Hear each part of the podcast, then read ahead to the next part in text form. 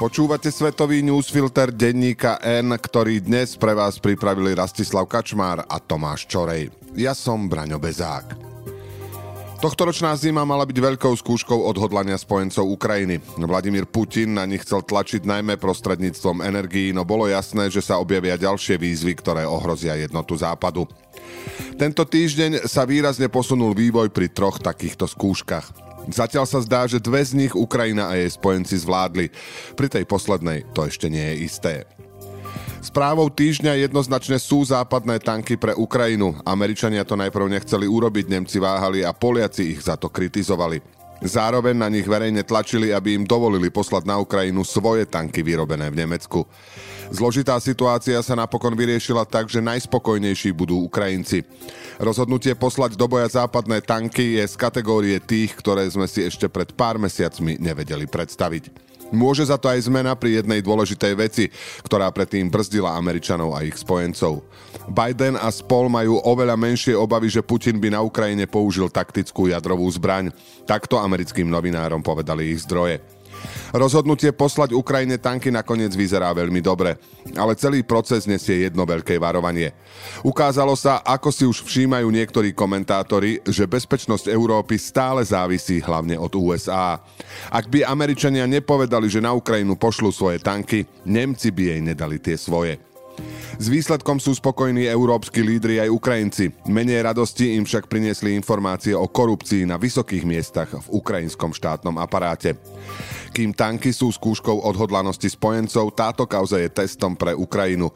Korupcia je problém aj za normálnych okolností, no počas vojny a v čase, keď Západ na Ukrajinu posiela pomoc za miliardy, je to zvlášť nepríjemné. A Volodymyr Zelenský to veľmi dobre vie. Preto reagoval veľmi rýchlo a odvolal celý zástup vysokých funkcionárov, od zástupcu šéfa svojej kancelárie cez ľudí z ministerstiev až po predstaviteľov samozpráv. Úplatky, ktoré obvinení funkcionári preberali, sa pohybovali v 100 tisícoch eur a týkali sa napríklad nákupu kancelárskej techniky či potravín pre vojakov. To vyhovuje ruskej propagande, ktorá chce v zahraničí oslabiť podporu pre pomoc Ukrajine.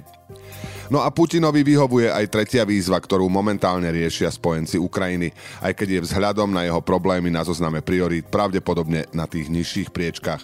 Ide o vstup Fínska a Švédska do NATO. Zasekol sa na postoji Turecka, ktoré od začiatku dávalo najavo, že situáciu plánuje využiť vo svoj prospech. Prezident Erdoğan oba štáty kritizuje za to, že nedostatočne bojujú proti opozičným skupinám, ktoré Ankara považuje za teroristické. Teraz pridal ďalšiu výčitku po tom, čo dánsky protiislamský aktivista v Štokholme spálil Korán. Erdoğan odkazuje, že Švédsko nemá počítať s jeho podporou pre vstup a Fíni už zvažujú, že by sa stali členom NATO aj bez Švédov, hoci pôvodne plánovali spoločný vstup. Turecko už zrušilo spoločné rokovania, ktoré mali byť vo februári a dva severské štáty neočakávajú, že sa niečo zmení pred májovými voľbami.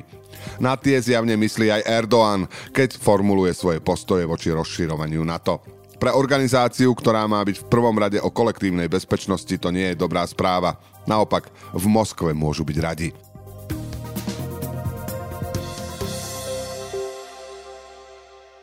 India a Pakistan boli pred tromi rokmi bližšie k jadrovej vojne ako kedykoľvek predtým. Vo svojich memoároch to tvrdí Mike Pompeo, bývalý minister zahraničných vecí Spojených štátov, ktorý možno bude kandidovať za prezidenta.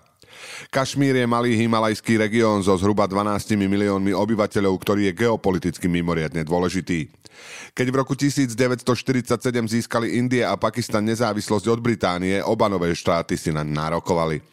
O Kašmír viedli tri krvavé vojny, ktoré neviedli k vytvoreniu oficiálnej hranice. Namiesto nej je medzi spornými územiami iba línia kontroly, ktorú monitorujú vojaci OSN.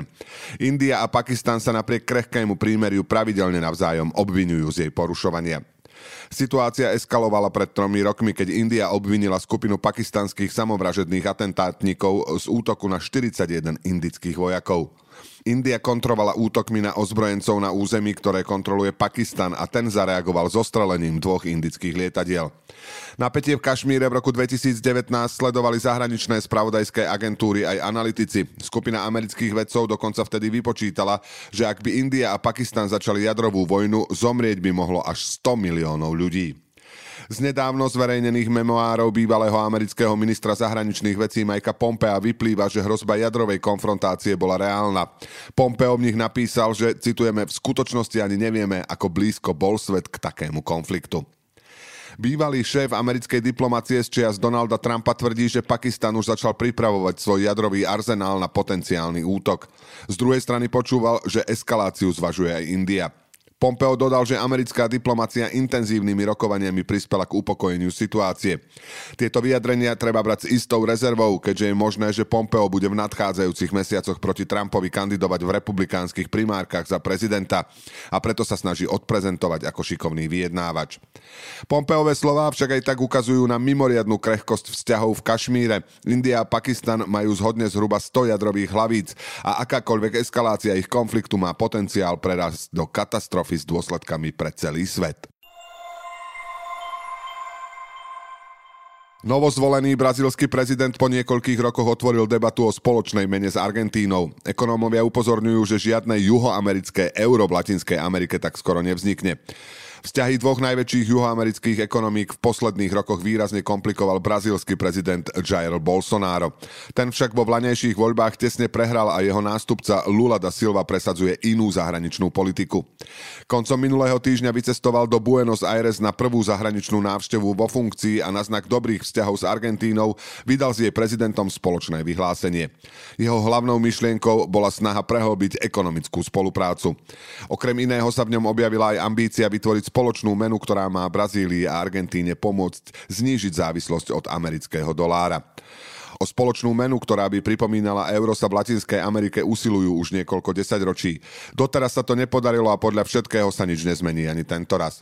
Ekonómovia Lulov nápad okamžite označili za nerealistický, keďže brazílska ekonomika je podstatne výkonnejšia než tá argentínska.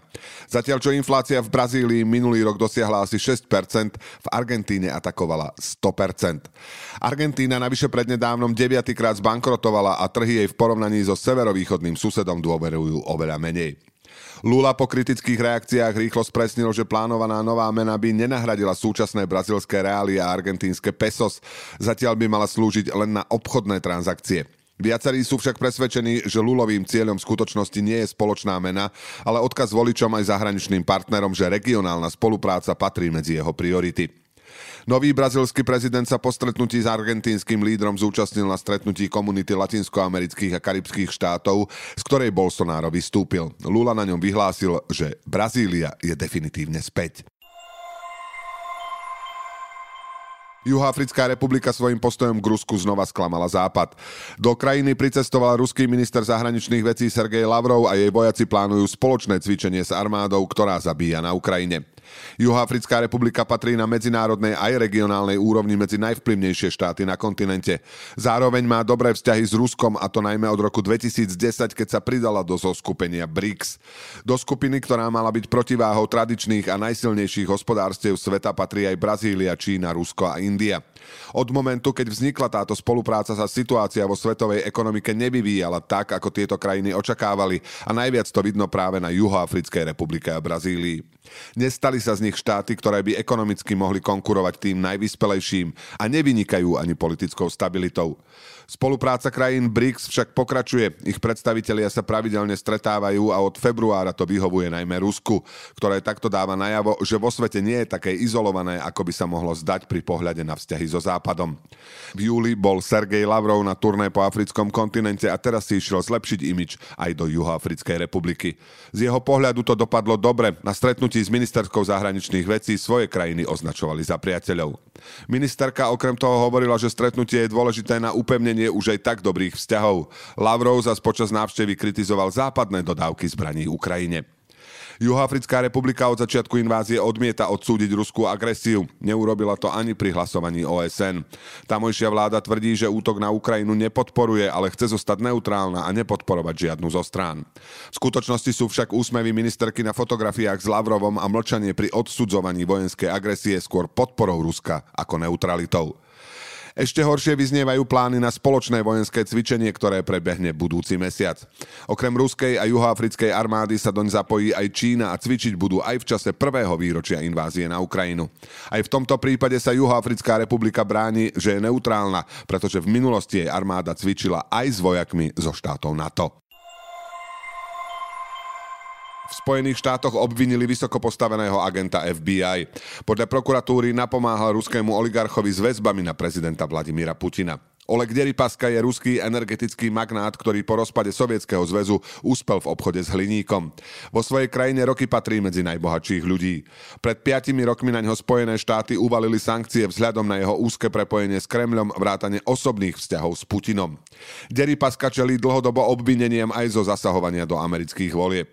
Minulý rok ho pritom Spojené štáty obvinili z porušovania sankčného režimu. Okrem iného podľa prokuratúry zariadil, aby jeho priateľka mohla porodiť jeho dve deti v Amerike americkej nemocnici a nie v Rusku. Minulý týždeň americká prokuratúra uviedla, že Deripaska mal mimoriadne vplyvného spojenca, ktorý sa ho neúspešne usiloval dostať zo sankčného zoznamu. Ide o 54-ročného Charlesa McGonigala. Ten bol jedným z najvplyvnejších predstaviteľov FBI a okrem iného v minulosti mal na starosti aj Deripaskov prípad. Pred 5 rokmi ukončil profesionálnu kariéru a odišiel do dôchodku. McGonigala zadržali v sobotu, keď sa vrátil zo zahraničia. Urobili to jeho bývalí kolegovia z oddelenia, pre ktoré pracoval 22 rokov. Bývalého agenta kontrarozviedky popritom obvinili aj z prania špinavých peňazí. Jeho prípad podľa amerických médií prekvapil mnohých predstaviteľov FBI, no zároveň ukázal, že ani ľudia s vplyvom ako on nie sú nedotknutelní.